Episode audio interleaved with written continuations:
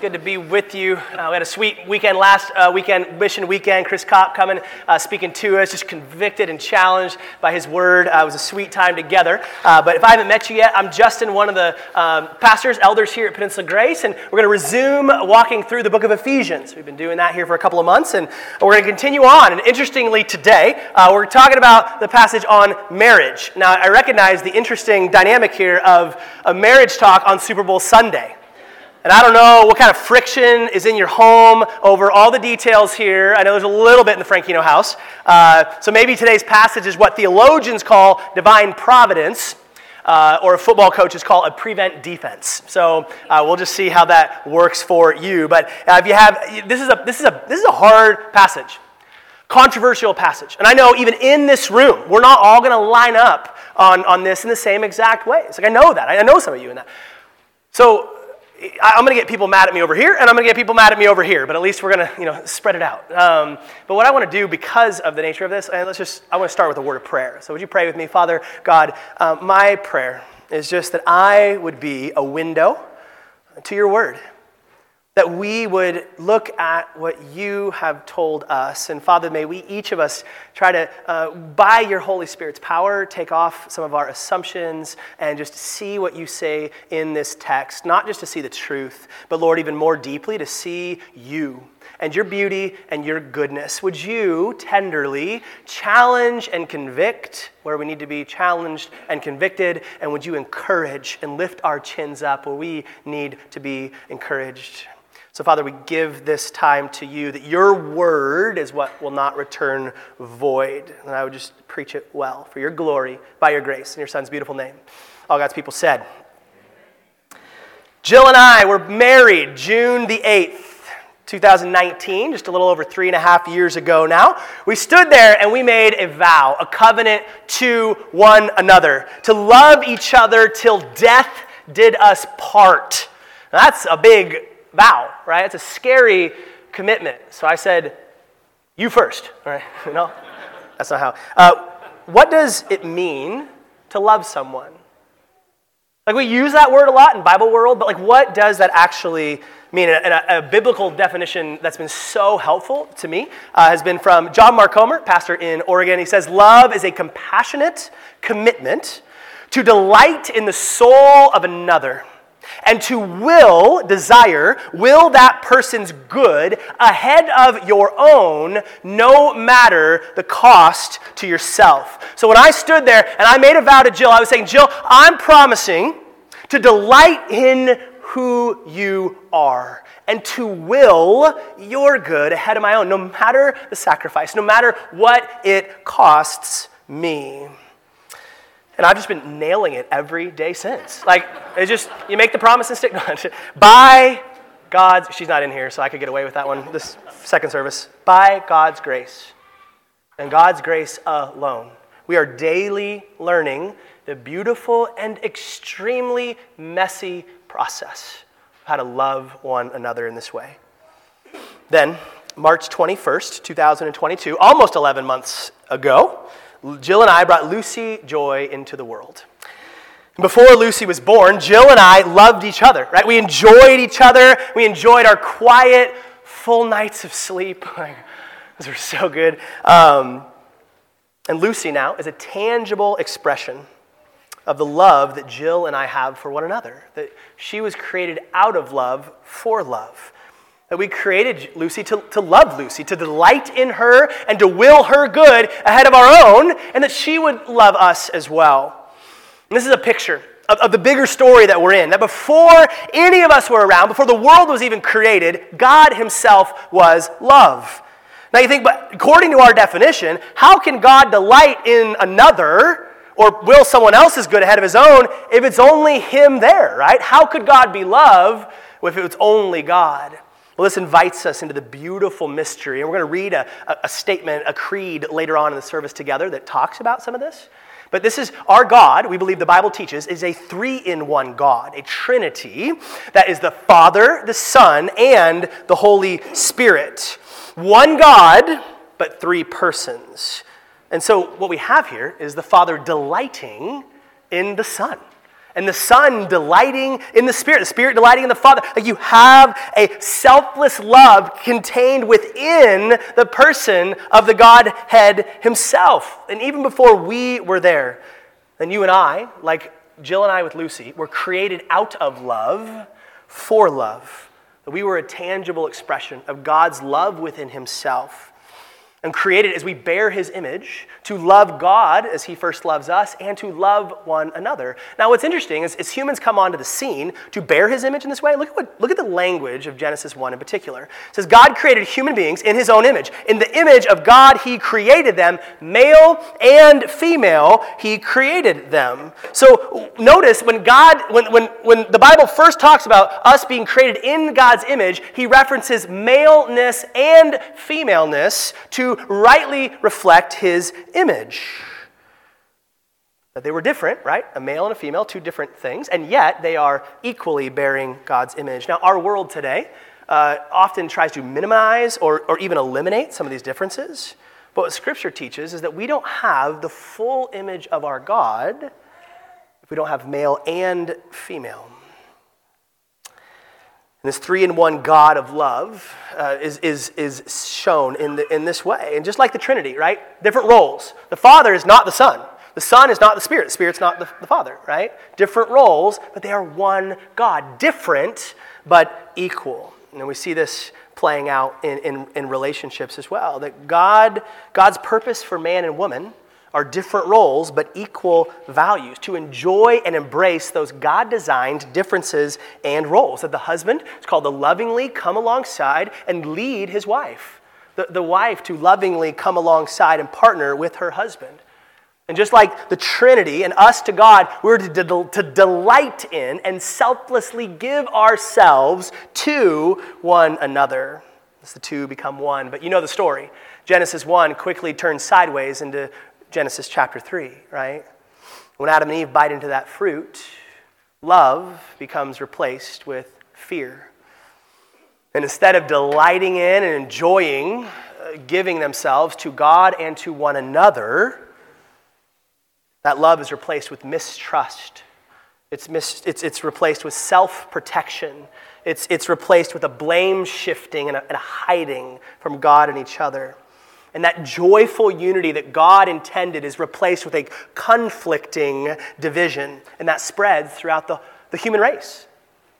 That instead of enjoying each other and embracing these differences, husbands and wives began to ignore these roles. And we see the husband being either, either too passive or too aggressive. We see the, the wife not trusting or respecting her husband. In each of our families, right? We've all experienced this. My family, Jill and I, we've experienced and are experiencing the effects of this fall. And you and your family and your relationship, you have and are experiencing these effects. Each family has been plagued in, in different ways, but we've experienced divorce We've experienced abuse. We've experienced affairs, yelling, cold wars, bitterness, and mistrust. And in that, as sinners, we are not showing the world the Trinity God's selfless, giving love that delights in the other. But Christ came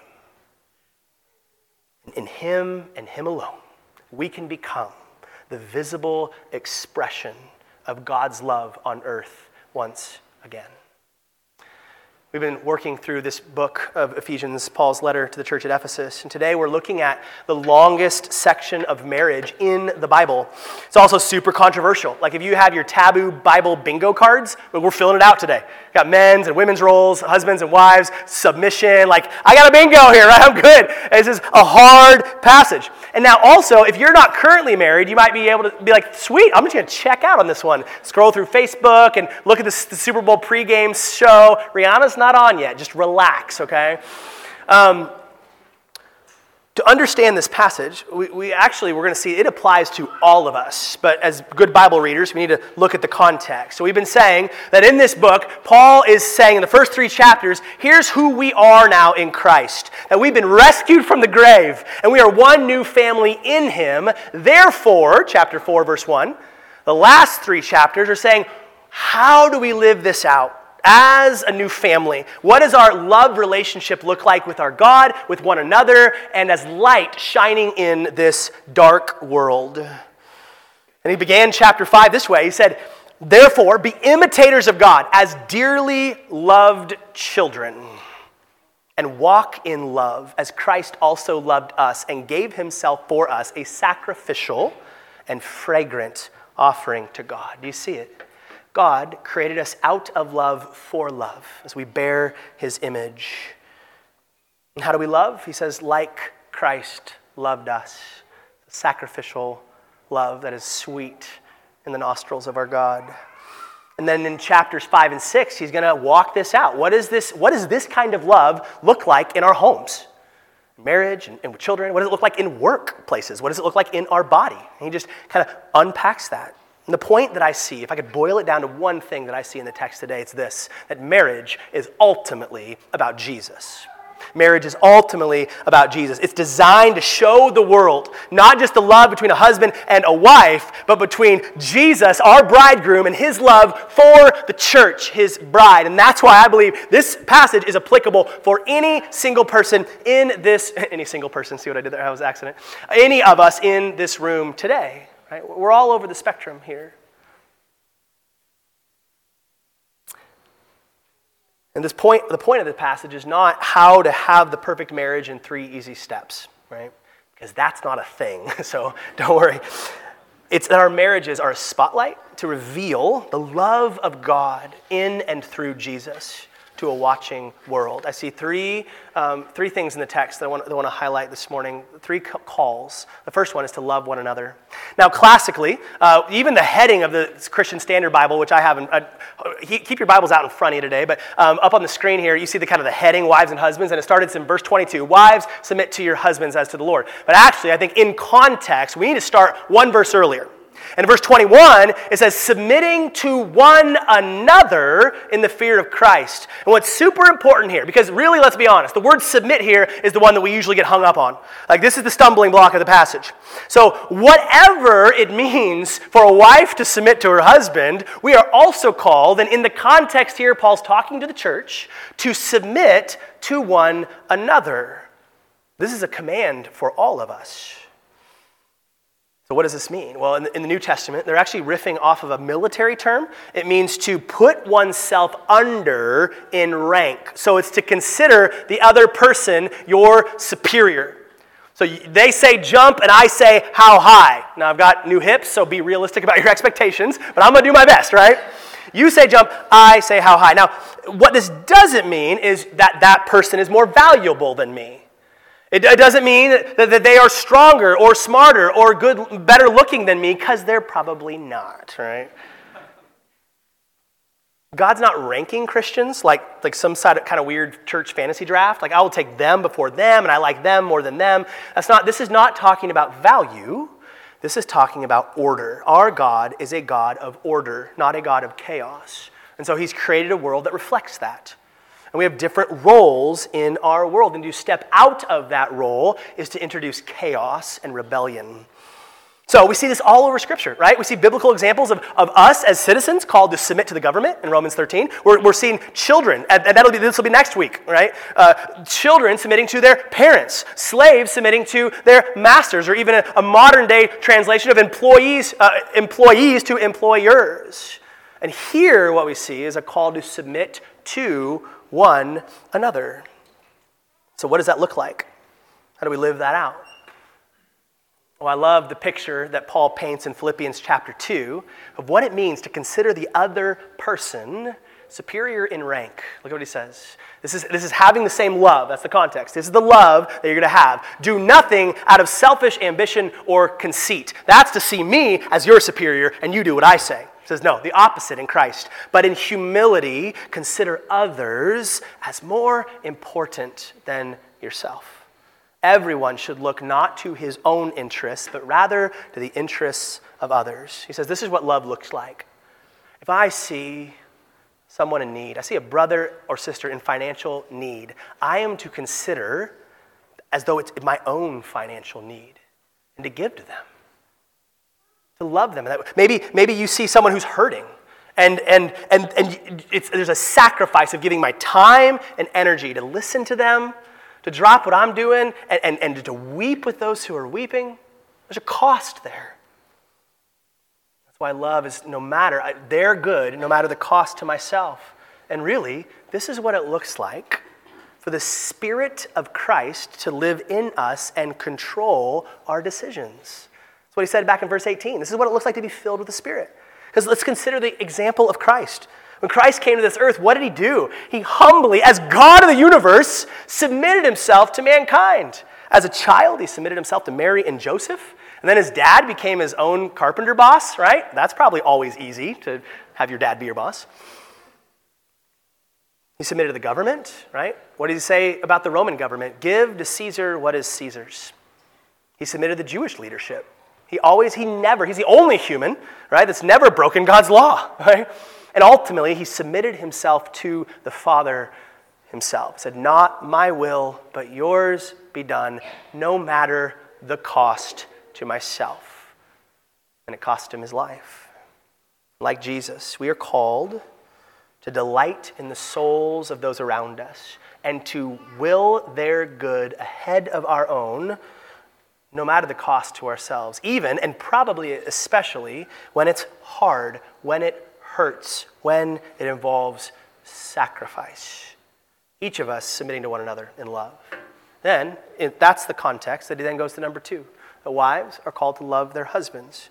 With that context in mind, look at verse 22. Wives, submit to your husbands as to the Lord. Because, here's the reasoning the husband is the head of the wife, as Christ is the head of the church. He is the Savior of the body.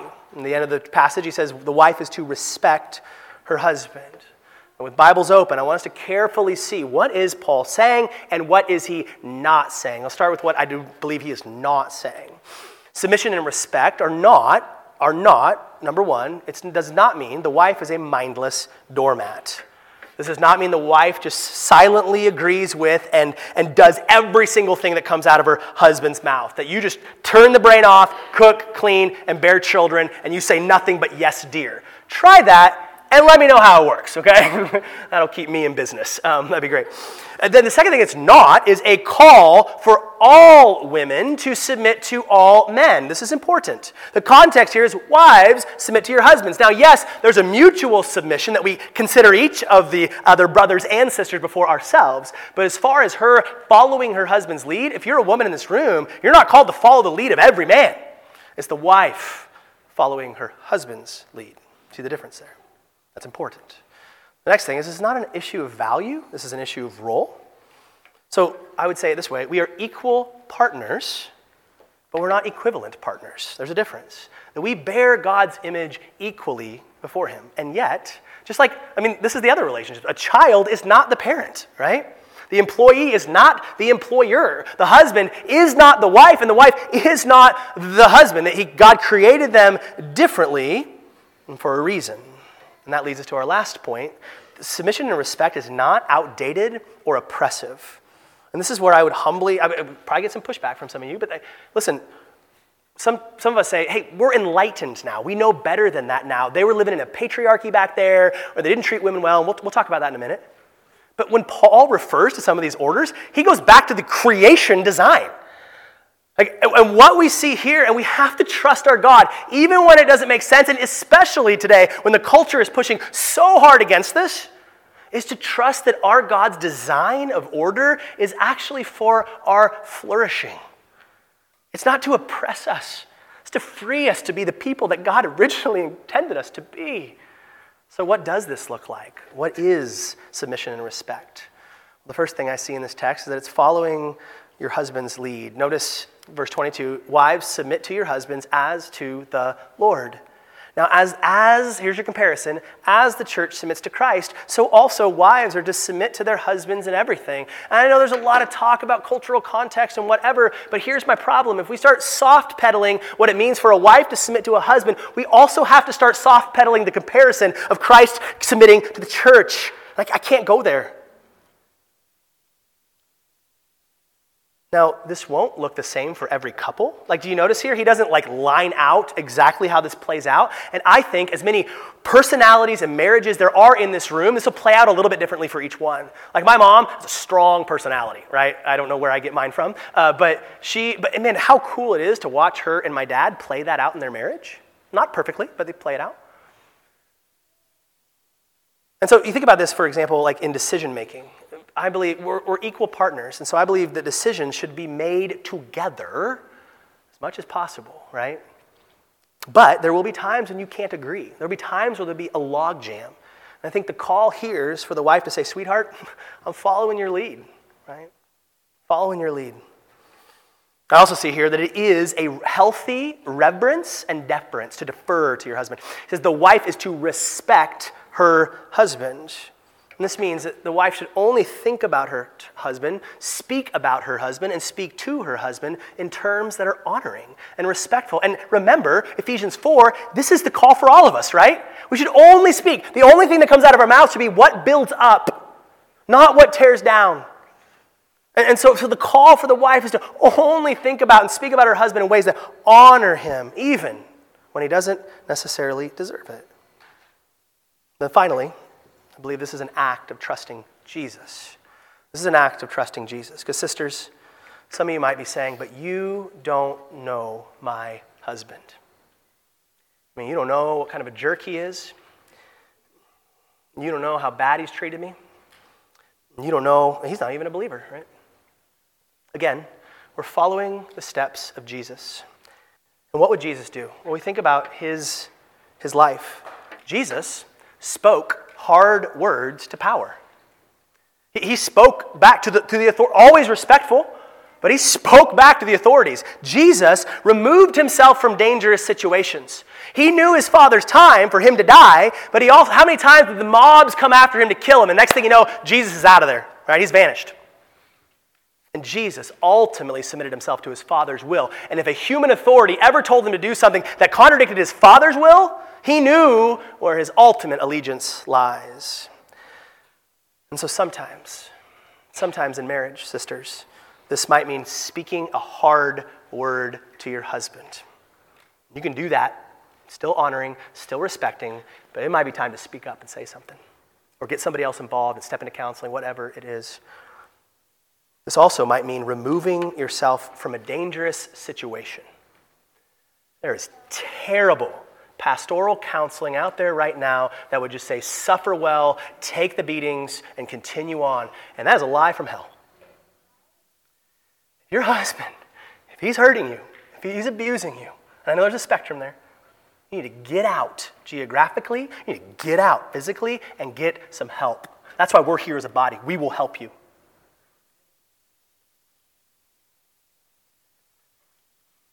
It also means that you're ultimately obeying your heavenly Father first. And if your husband ever says or coerces you to do something that your heavenly Father speaks directly against in his word, we know where our allegiance lies. And we will back you on that. But, and we're all going to face hard things. Maybe you're just in a tough marriage. Maybe you're just in a, you know, wherever. But here, let's think about again Jesus' example. Jesus faced death on the cross. And ultimately, he trusted not those Roman soldiers, not the Pharisees, not his own disciples. He trusted the Father and the Father alone. He said, You have my best interest at heart. And whatever I go through, whatever I endure, and Jesus went through suffering, not around suffering. He went through the cross, not around the cross. He said, My Father has me in his grip, and he will never let me go. And sisters, he loves you just as much.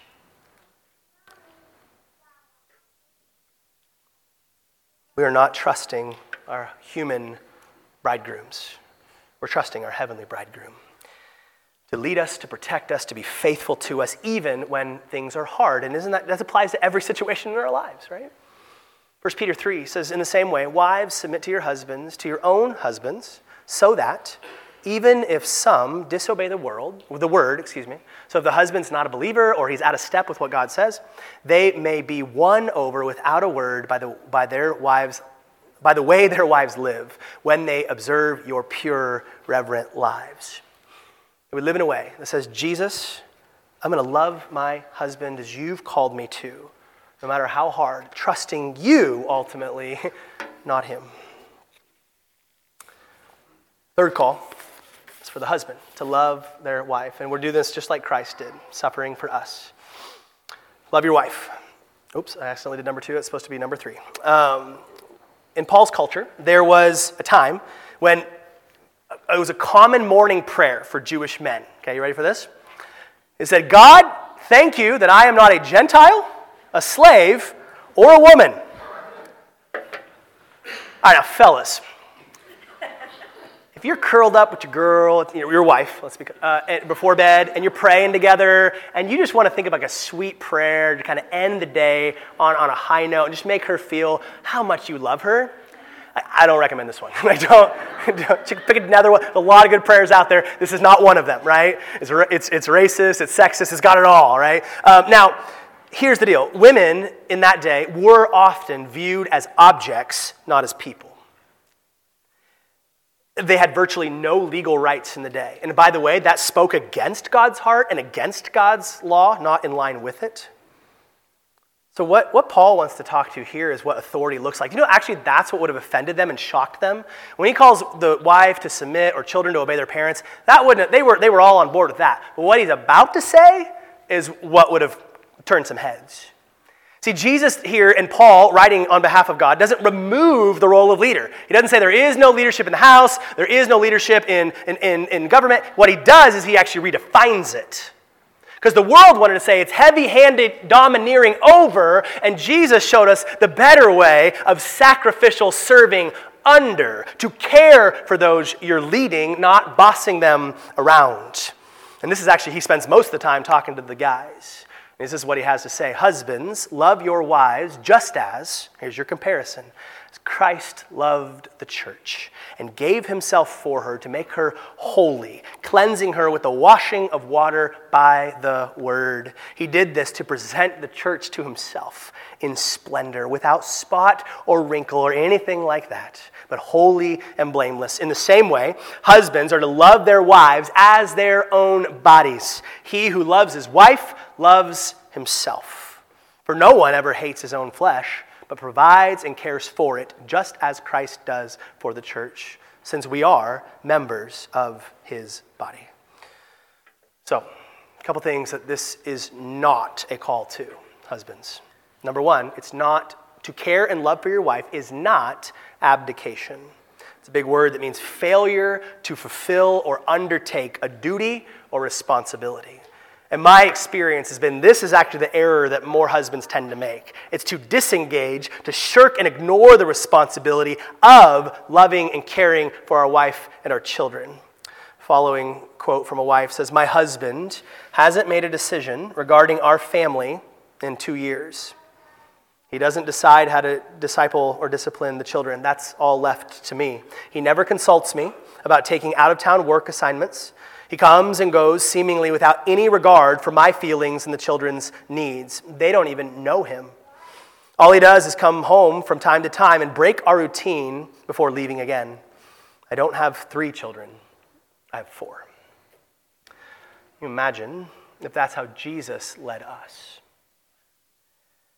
And honestly, I mean, like, I can see this tendency in my own heart. Like, I, I get the, the, the, selfish bend from my old nature still got its hooks in me. And I can come home after a day of work and just want to do what I want to do, right? My natural inclination is not always that how do I serve Jill and Lucy? But the call here is to a responsibility that we cannot just ignore if we want to. Second thing here is domination. Now, this should go without saying, but sadly, been a pastor long enough now to know that they can't go without saying. We are not called to lead with a domineering, heavy hand.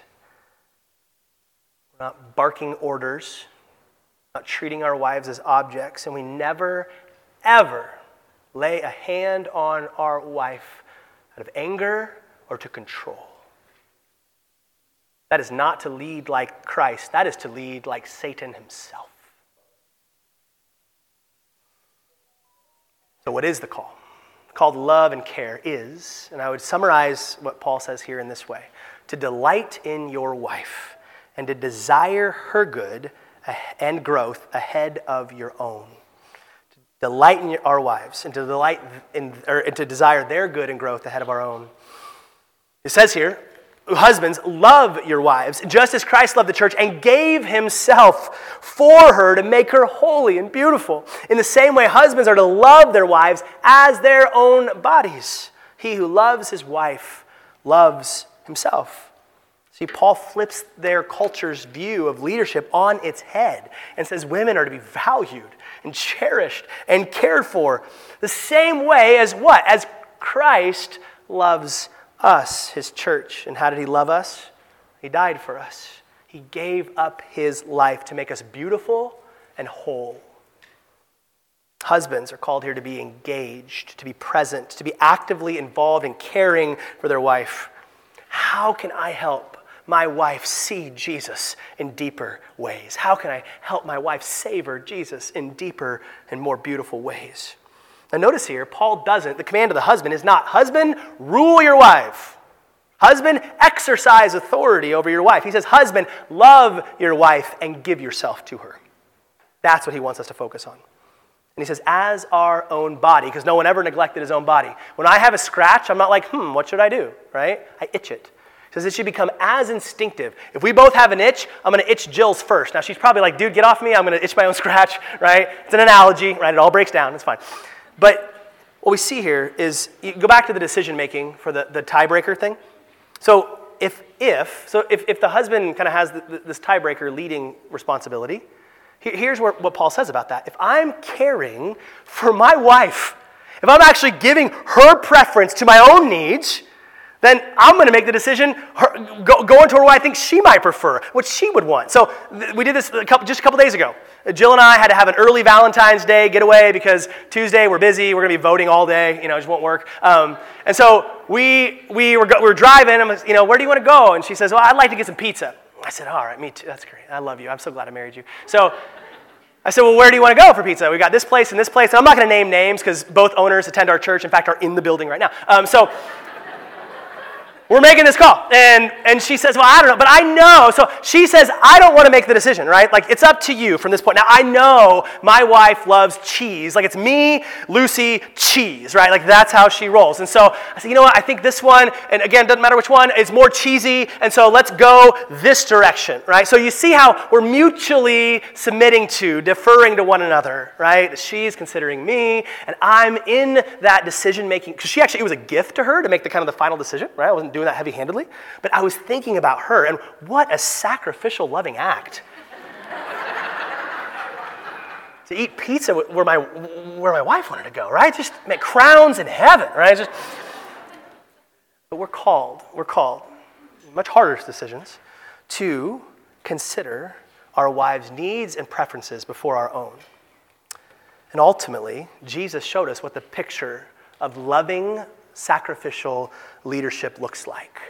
When the world said you do it by getting power over them, Jesus said, No, no, no, no, no. I'm going to become the King of Kings. How? By dying, by sacrificing my life so that my loved ones may have it. And man, if, think about guys, if we love our wives in this way, how easy will it be for them to respect us and follow our lead? And wives, if we're respecting and honoring coming alongside our husbands in this way to support them, how easy will it be for them to delight in you and serve you? Now, the key is, as you're hearing this today, don't think, man, I hope my spouse really heard that. I really hope they apply that, right? I know, I know. I see some elbows. It's all good. But listen, I don't get to control my spouse. I control me. And so the question is, how do I, how do you apply this thing?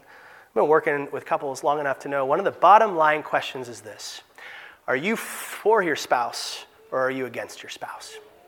What's your posture toward them? And as long as you're both waiting for the other one to change first, we're at a stalemate, and you're not going to experience Christ like health in your marriage.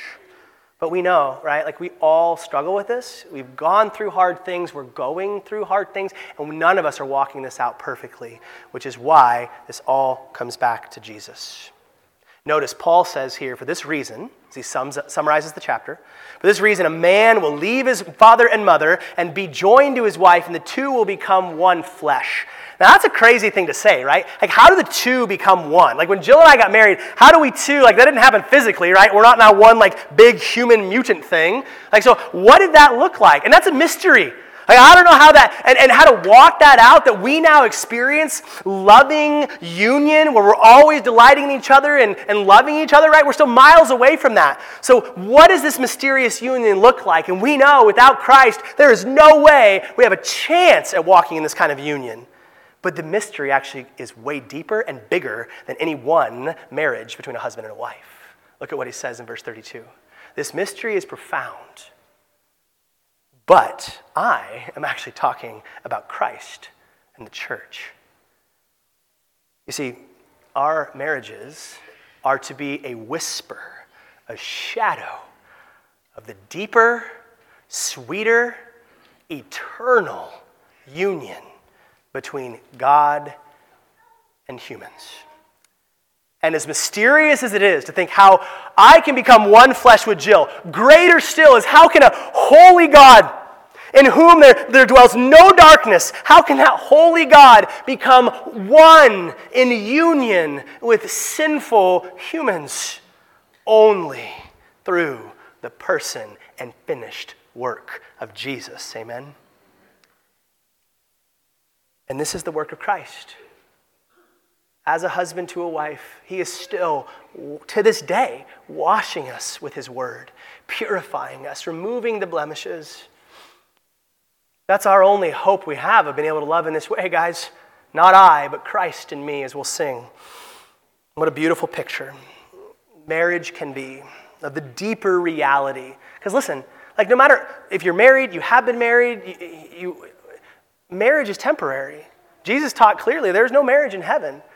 So the vast majority of our eternity future is not going to be married. And there's like, you know, like Jill and I, we're in a good place. And we were talking a couple nights ago, like that's a kind of a bummer thought in a way, right? Like I want to be married to you. I don't want you walking around with some other guy in heaven starts looking at you. Like it's time to go, man. I still got some work, but the, here's the picture. Like, however, even maybe you are experiencing sweet intimacy with your spouse, that is a scratch of the surface of the intimate union we're going to have with Jesus and listen, all of his bride one day for all days. Come, Lord Jesus. So, what does this look like? I just want to give us one little snapshot as we close down here.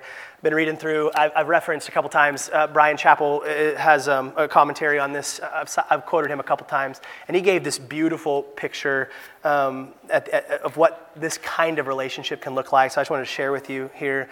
He said, An elderly couple sat before me in church.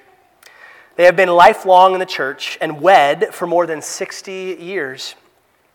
The husband's Bible should be collected for a museum of the saints. He has taken and cross indexed sermon notes in that Bible for most of the 60 years of the marriage. It is a masterpiece of his love for God and his word. Yet, despite that legacy of love for the Lord's word, the man has faced health challenges in recent years that have sometimes challenged his memory. On that particular Sunday, that the couple sat before me, he could not find the book of Esther when the pastor announced the text for the sermon. I watched him flip pages, look confused, and then turned more pages with a look of desperation growing on his face.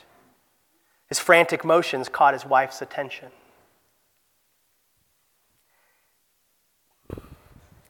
With a movement of her hand, as subtle as a whispered kiss, she reached over turned his Bible to the appropriate page. Then, without looking at him, she smiled and patted his knee in reassurance. The gestures were so simple, but they well demonstrated a love that had matured in the Lord for more than 60 years. She used the gifts and abilities that were hers to help her husband to support him in worshiping his God and to show respect for him, even when his limitations meant that he no longer had deserved such honor. The gestures would have been easier if she had not strained to be so subtle, but her glory was his glory. Her goal was his glory and honor. In preserving that, she dignified herself and surely brought pleasure to God. Pray with me. Father God, man, I know, I know, this is my family. Like, I know these people. And I know that this land's hard for some people. Like, I know those, those in this room that have been through divorce, have been through abuse, maybe are going through hard waters, or have hard waters to come. And so, Father, we all come together into this hospital room in need of a Savior. And knowing that through the finished work of Christ and that alone, can He reconcile sinners to a holy God and make us one.